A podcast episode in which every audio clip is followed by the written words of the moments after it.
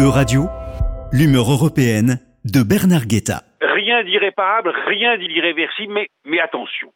Un fossé se creuse dans l'Union entre ces deux principales puissances d'un côté, la France et l'Allemagne, et de l'autre, l'ensemble des États sortis du bloc soviétique ou de l'URSS elle-même avant que cela ne s'aggrave vraiment et que Vladimir Poutine ne puisse se croire en situation d'en profiter. Il faut donc lever les malentendus et c'est à la France de le faire car c'est elle qui suscite le plus de crainte en Europe centrale et orientale. À l'Allemagne, les anciens pays communistes reprochent sa réticence à livrer des armes lourdes à l'Ukraine et son refus de renoncer sans plus attendre au gaz russe. Ils la jugent égoïste et couarde, mais lui font d'autant moins de critiques de fond qu'ils considèrent que le chancelier et ses amis sociaux-démocrates finiront par évoluer sous la pression de l'opposition démocrate chrétienne et des deux autres partis, surtout de la coalition gouvernementale, les libéraux et les verts. À la France, les anciens pays communistes reprochent en revanche de renouer avec une russophilie historique qui les conduirait à vouloir éviter une franche défaite à Vladimir Poutine en lui cherchant une porte de sortie. Contrairement aux Allemands qui ne voudraient que défendre leur confort et leurs sous, nous, Français, serions enclins en un mot à ménager la Russie en faisant bon marché des menaces qu'elle fait peser sur les pays que la chute du mur a soustraits à son contrôle.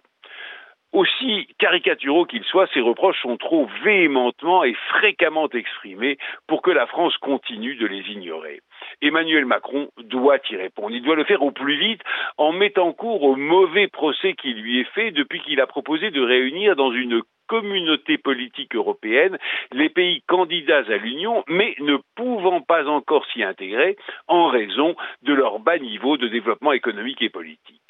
Formulée le 9 mai dernier au Parlement de Strasbourg, cette idée avait aussitôt été vue comme une manière de fermer la porte à une entrée de l'Ukraine dans l'Union ou de lui refuser en tout cas le statut de pays candidat qu'elle voudrait obtenir avant l'été. Ce qu'Emmanuel Macron avait dit était au contraire qu'aucun pays ne devait plus rester suspendu dans un long vide politique entre l'obstention de son statut de pays candidat et sa réelle entrée dans l'Union. C'est pour combler ce vide en resserrant et multipliant les liens entre l'Union et les pays candidats qu'il avait donc suggéré la création de cette nouvelle structure. D'un coup, il tendait la main à l'Ukraine, à la Géorgie, à la Moldavie, à la Serbie et aux pays des Balkans occidentaux, mais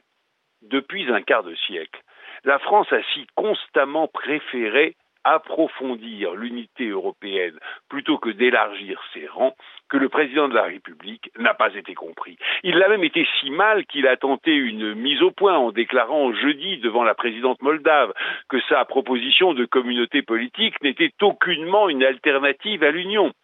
C'était très clairement affirmé, mais ce fut totalement vain, car le soupçon reste que la France veut tenir l'Ukraine à distance de l'Union dans l'espoir de plus facilement parvenir à un compromis avec Vladimir Poutine. Volodymyr Zelensky vient en conséquence de dire qu'il rejetait cette idée de communauté et le président de la République doit donc aller plus loin qu'une simple clarification. Il devrait dire que l'essentiel est à ses yeux d'inscrire les pays candidats dans le sillage de l'Union en les associant chaque fois qu'ils le voudront et le pourront aux initiatives et aux politiques de l'Union, que c'est le seul souci qui l'animait le 9 mai et que le reste n'est qu'une question de moyens. La communauté politique peut en être un, mais l'Union pourrait tout aussi bien se réorganiser de fond en comble afin de pouvoir très vite accueillir en son sein tous les pays dont elle aurait accepté la candidature.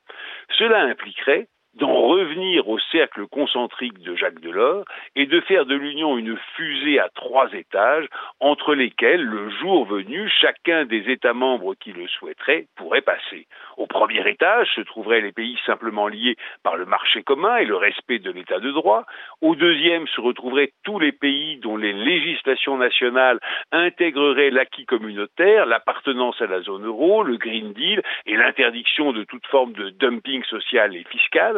appartiendrait enfin au troisième étage un plus petit nombre d'États membres, ceux qui mettraient en commun leur défense, leur politique étrangère et leurs investissements dans les industries du futur. Il ne s'agirait pas pour la France de plaider un choix plutôt que l'autre, mais de dire qu'il faut sans attendre arrimer l'Ukraine à l'Union, que cela implique de passer un jour à quelques 35 membres, que les institutions actuelles ne le permettraient pas, et qu'il faut donc peser les avantages et inconvénients de toutes les innovations envisageables. La solution des trois étages demanderait le plus d'imagination politique et d'inventivité juridique. Il faudrait notamment savoir redéfinir la place et le rôle du Parlement en le dotant de deux chambres différentes,